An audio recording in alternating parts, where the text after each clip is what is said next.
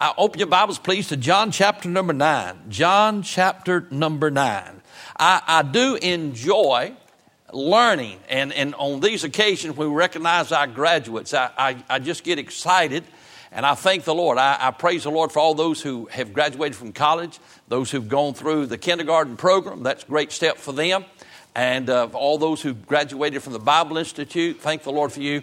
And the thing about it, if any of you in your chosen profession, whatever it is, you understand that the 4 years of college or 2 years of college or whatever you went through, as well as is my Bible training. And my wife thought I was going to go to school forever and ever and ever, and seemed like I did for a long time. But actually, all that's just the beginning. When you go through a discipline study like that, that's just to help you to get a start in your education. Because whatever you're doing, whether you're in medical profession or you're a farmer, if you're in construction, it's an ongoing process every day to learn. And I have so many different interests. I'm interested in just about everything comes along. I like to learn things and pick up things. Some knowledge is absolutely useless, you know. There's people said, I heard somebody talking about the fellow who had a whole vast knowledge of useless information. And but some knowledge is just of interest to you. Maybe you like duck calling, or maybe you like sewing or knitting or baking. And of course that can be beneficial at the house, but you have those type of interests, and that type of knowledge is something that's just of interest to you. And then there's some that's absolutely necessary for you to have in regard to your chosen profession and your family. You need to have some knowledge of those things, and it's an ongoing process. But I want to remind you this morning, there's some things that every person needs to know. Now, everybody doesn't have to know how to set cabinets. Everybody doesn't know how to do bookkeeping, except for your personal work. Everybody doesn't have to know how to do certain trades. But there are some things that every person in this building and everybody in the radio audience, there are some things that you absolutely need to know because you live on planet Earth. And I want to just preface all that by saying this. In John chapter 9, there's this wonderful story. I thought I might read 38 verses. I'm going to save you from having to listen to me read 38 verses, and I'll read just a verse here in a moment. But in the presentation that we do through the eyes of Peter, there's one scene where Jesus heals the blind man. That's what chapter 9 is about. Jesus meets this man that's blind, been blind all of his life. And in his sovereign purpose, he makes clay and he puts it on his eyes and he heals him. And after that, the religious Pharisees come and they question the man, and then they question his parents. And they're trying to entrap Jesus in some way for what he did on the Lord's day, on the Sabbath day. And they're just trying to find something to criticize him about. But there's one little phrase in here that's always blessed me in a wonderful way. In chapter number 9 of the Gospel of John, will you look with me, please, at verse number 25. They've asked him, and let me read verse 24. They asked him in regard to Christ. Then again called they the man that was blind, and said unto him, give God the praise. We know that this man is a sinner. Now, they're talking about Jesus. These Pharisees were saying, we know Jesus is a sinner.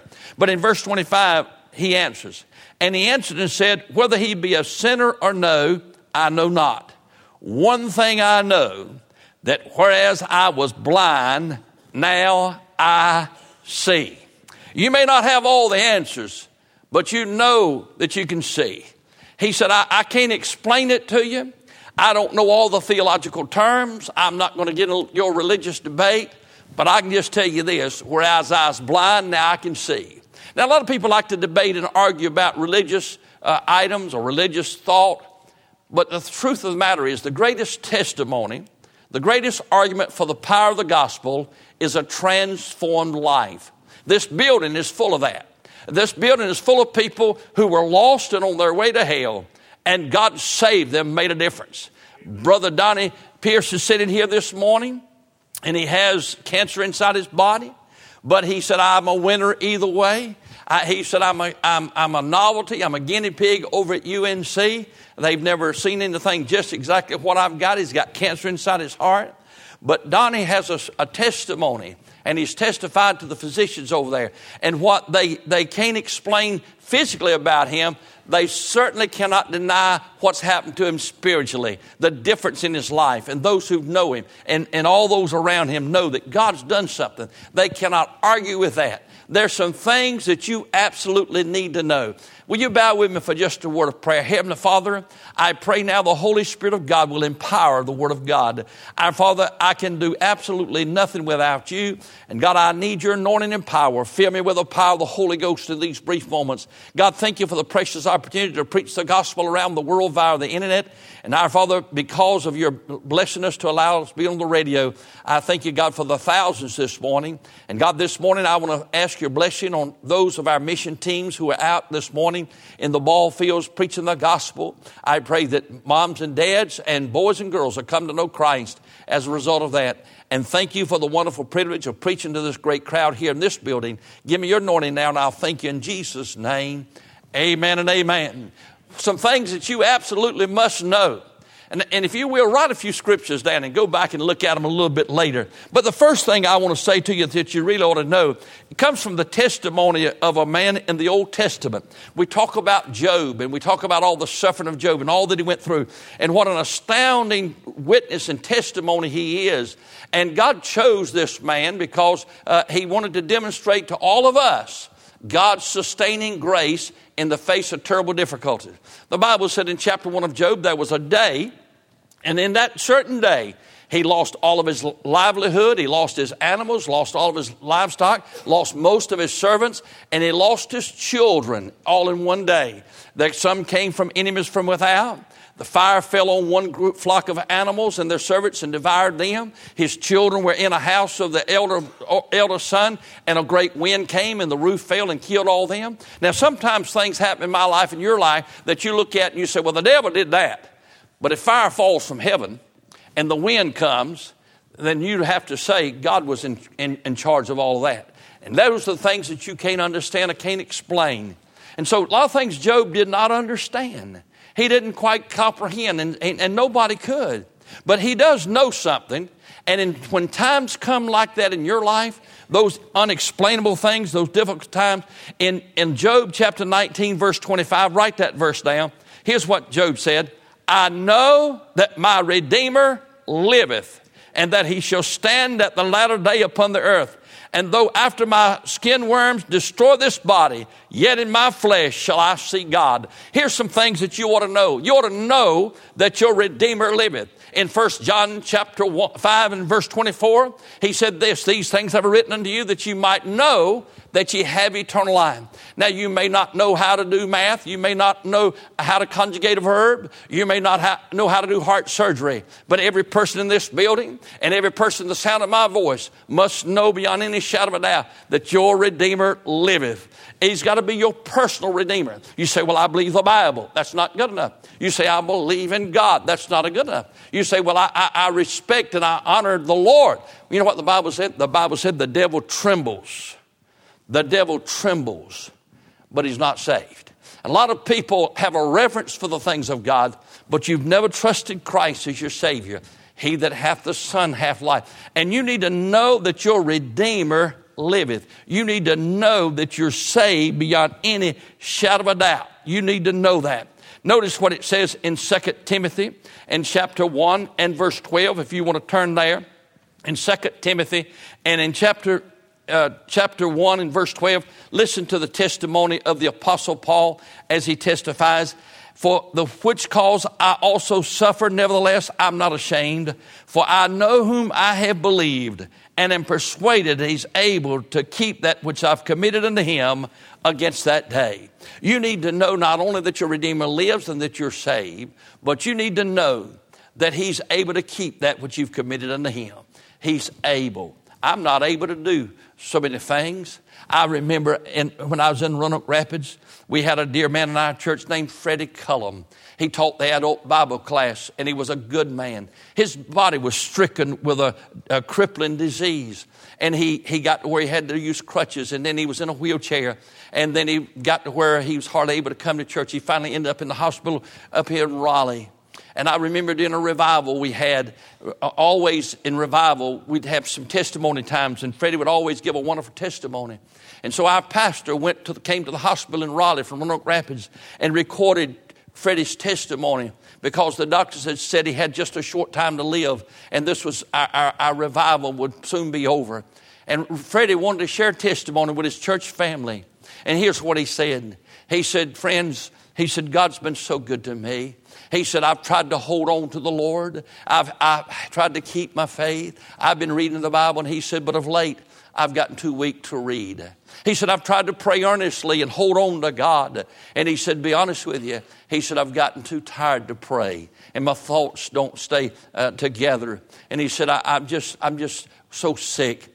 And he said, just this morning, he said, I was awfully low. And he said, the chaplain just happened to come in. God sent him in at the right time. And he always greeted me every day. And he said, Freddie, how you doing? I'd say, I'm holding on. And he said, this morning when the doctor came in, Freddie said, he said, how you doing, Freddie? And he said, preacher, he said, I'm afraid I can't hold on any longer. And you know what he said? He said, Freddie, you don't have to hold on to him. He's a holding on to you. The Bible said that no man's able to pluck you out of the Father's hand. He said, he's got you. You don't have to hold on to him. He's a holding on to you. And I'll tell you one thing. You'd better know that he's able to keep that which you've committed unto him against that day. There come a day that you won't be able to hold on. You won't be able to exercise your faith like you ought to. But you better recognize the fact that where you can't hold on, he's a holding on to you. Amen. Thank God. Listen, I know that my Redeemer liveth, and I know that he's able to keep that which I've committed unto him against that day. And in Romans chapter 7, verse 18, write that verse down. You know it well. And it says this, and we know that all things work together for good to them that love God, to those who are called according to his purpose. You'd better know that, because I promise you everybody in this building will have some things that come into your life that are not good. You won't be able to explain it. There's no biblical explanation for it. And I've been pastoring some 40-something years now, and things happen to my friends and to my church family, and I cannot explain to you why. I don't understand it all, because there are things that I cannot say this is a good thing. In fact, he didn't say it was a good thing. He just simply said, all things work together for good to them that love the Lord. I know that, Paul said, and you'd better know that, because you'll go through some times that are difficult, and there'll be bad things that happen to good people. And you need to know, regardless of your chosen profession, regardless of your educational background, you'll have to recognize that God's in control, and that all things do work together for good to them who love God, through those who called according to his purpose. He's got a plan for your life. It may not be what you had planned, but he's got a plan. And listen, you ought to know that your Redeemer liveth. You ought to know that he's able to keep that you committed unto him. And you ought to know that all things work together for good to them that love the Lord. And then Paul said this again. I gave you the wrong reference. 8:28 is that verse. But in Romans chapter 7, verse 18, he said this. He said, I know that in me, that is my flesh, dwelleth no good thing. Paul, who wrote 14 books of this Bible and the inspiration of the Holy Spirit of God, testified that in me there's no good thing. Now, you better learn that. You need to know that there's no good thing inside of you. You need to understand that without him you can do nothing, because you may have somewhat success in your life. You may achieve financial security, or you may achieve this, that, and the other. But you need to live regardless of your station, regardless of your achievements. You need to always be mindful that there's no good thing in you, and that you are what you are by the grace of God, and that God has brought you where you are, and God will keep you where you are, and God will carry you on. In regard to ministry, you need to remember that. My good friend, Dr. Bobby Robertson, up at Gospel Light Baptist Church in Walkertown, this morning he probably has 3,000 or 4,000 people that he's preaching to in his church there. Brother Bobby, God blessed that church and went through many struggles and battles in the early ministry, but God blessed, and it grew to be the largest church in the state of North Carolina at one point in time. Brother Bobby has an 8th grade education. And he said he looked one time, and he said a great crowd out there gathered, and said he went in his office and he prayed, and he said, God, he said, you're going to have to get somebody else to pastor this crowd. He said, I can't do this. I can't take care of all of them. And he's all these people out there, Lord, I can't take care of them. And he said, I brought it this far. This is as far as I can go. And he said, you know what the Lord said to me? He said, Bob, there's no such thing. He said, you didn't do all this. You didn't bring all this crowd in here. He said, I did that. You're not responsible for them. I am. And he said, I can take care of 5,000. Just as he said, I can take care of 500. And he said, Bobby, I just need you to recognize you can't do a thing, but just to yield yourself to me, and I'll use you for my glory. My dear friend, I don't care where you are in your life. You need never get away from this truth. This man who wrote 14 books of the Bible testifies, I know that in me, that is my flesh, dwelleth no good thing. There's nothing good in us. And that keeps us from being prideful in our spiritual development. I mean, here you are, and you've been faithful in your Sunday morning, Sunday night, Wednesday night. You're studying the Word of God. You know the Word of God. You live in the Word of God. But my dear friend, listen, you must recognize this, that you are what you are by the grace of God. And always know, and it always keep us humble to the place that God's able. I'll just share this with you quickly. I was talking to somebody the other day, and we was talking about God working, blessing in this beautiful building, all this facility. And by the way, Pastor Tom Wagner was here, and he looked at the set, and he said, he's blown away. He said, man, I've seen churches three times this big do production and didn't have such a beautiful set as y'all have got in here. That's awesome. But listen, we were talking about this church, and I said, you know, we came from across the road. And I said, the Sunday I got preaching this pulpit for the first time, I went in my closet. I didn't pick out an orange shirt. I was going to wear a white shirt at least the first Sunday. And so I had a brand new shirt to preach in this brand new auditorium for the very first time. And I almost put it on. And inside my closet is a white shirt that I've had for several years now. And it's got a little tear right here in this arm. But it's where I flexed my muscle one time and just busted it. And... but it's a, y'all don't believe, yeah, that's why y'all get blessed, you don't believe nothing. But anyway, I had, it has a tear in it. And I reached to get the new shirt, and I took the old shirt. I preached all over the country with that shirt with my coat on. And that's what I wore the first Sunday in this church. I put it on purpose because I wanted God to keep us all mindful that without Him we can do nothing. It's Him. I want you to listen. You need to know that there's no good thing in you. Psalms 56 verse 9, David makes his testimony. He says this, I know that God is for me. You ought to know that. You need to know that God is for you. He says this in the book of Isaiah, will a mother forsake her sucking child, a nursing child? Would a mother abandon a baby like that? Oh yeah, they do that all the time. But He said, I will never forsake thee. And you need to know that God's for you. You need to know that He loved you so much He gave His Son for you. And when everything else has fell apart around you, all your family, your friends, and everybody else deserts you, you need to know this. He's for you. He's for you. He loves you. And He loves you with an everlasting love.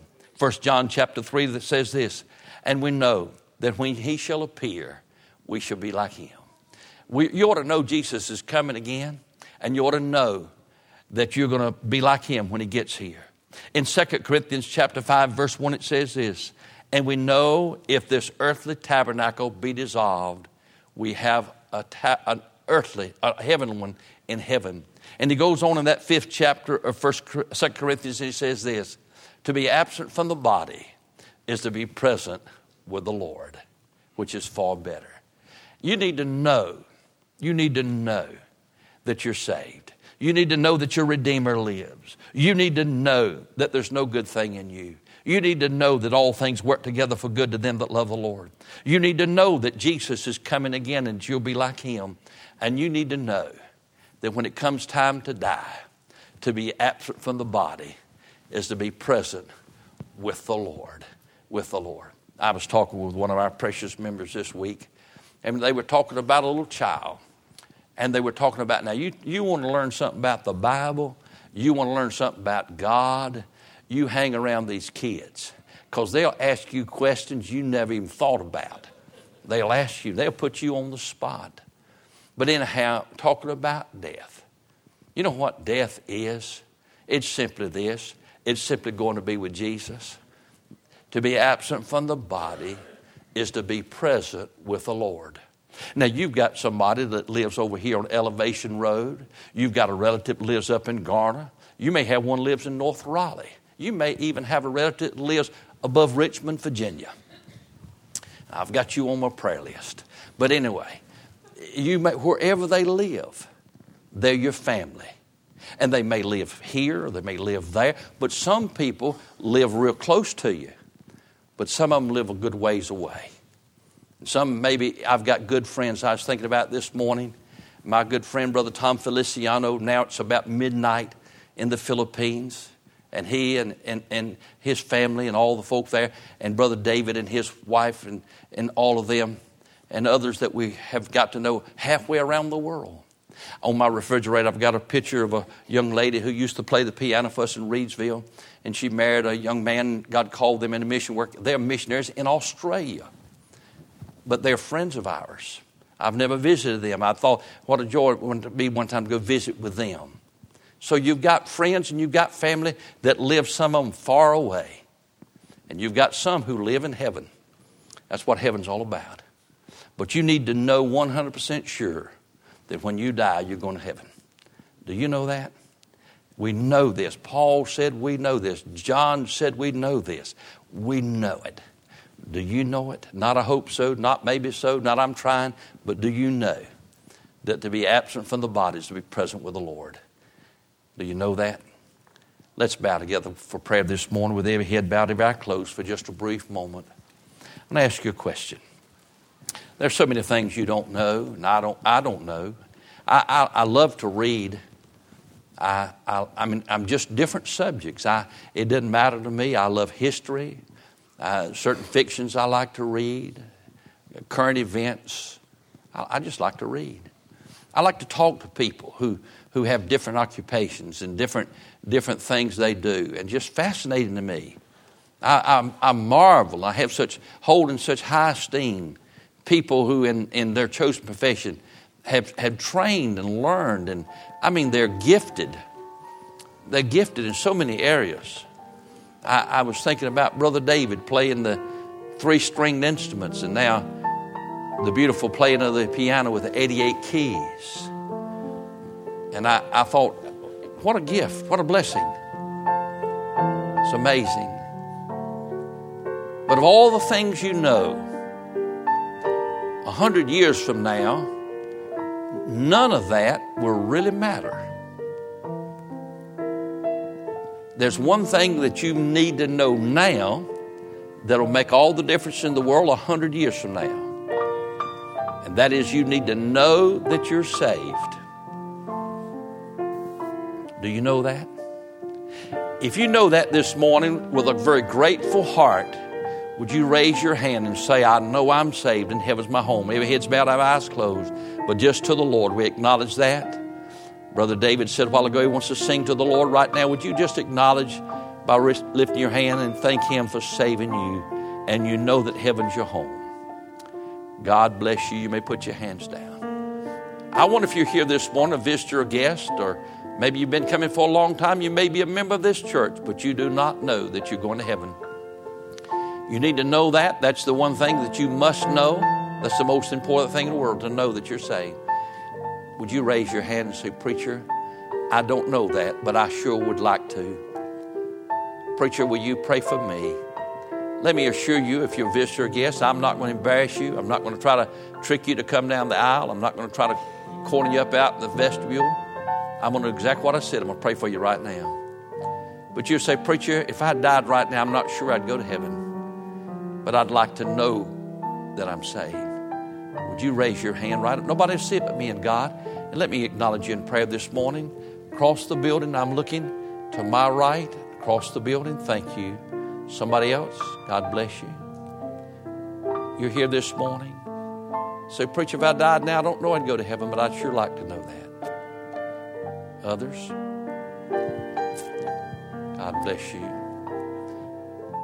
How many of you this morning say, Preacher, I'm going through some things I simply do not understand. But I know whom I have believed, and I'm persuaded that He's able to keep that I've committed to Him. And I know that all things work together for good. But would you pray for me right now while I'm going through these times that I simply do not understand? And I need you to pray and need God's people to pray for me in those days. Would you raise your hand? The one, oh, listen, so many God's people, we go through those times. We go through those times. I remind you what Job said. Job said, I go forward, he's not there. Behind me, he's not there. To the left, to the right, I can't find him. But I know that he knows the way that I take. I want to remind you that there's nothing wrong with you. If you don't know him, you can't, or you can't find him, you can't feel him right now. If you're walking by faith and not by sight, it's what we go through as believers sometimes. But I want you to know God knows. And I want you to know we love you. We're praying for you. Let's stand together, will you? Heavenly Father, I ask now the Holy Spirit of God to do what I cannot do. God, I pray you convict of sin, righteous judgment. For our dear friends who raise their hand, not sure that they're saved. God, nothing's more important this morning than them knowing that they're saved. And God, I pray for every young person, for every child, for every adult. And God, this morning, if there's a question mark, I pray, God, they'd come. I pray, God, that they'd receive Christ as Savior and Lord. I pray, God, for God's people this morning, that, God, those who've gone through those dark days, they don't understand why things are happening like they are. I pray, God, that you would, Lord, move in a very special way in their life. And, God, I'll thank you and praise you for doing that now in Jesus' name.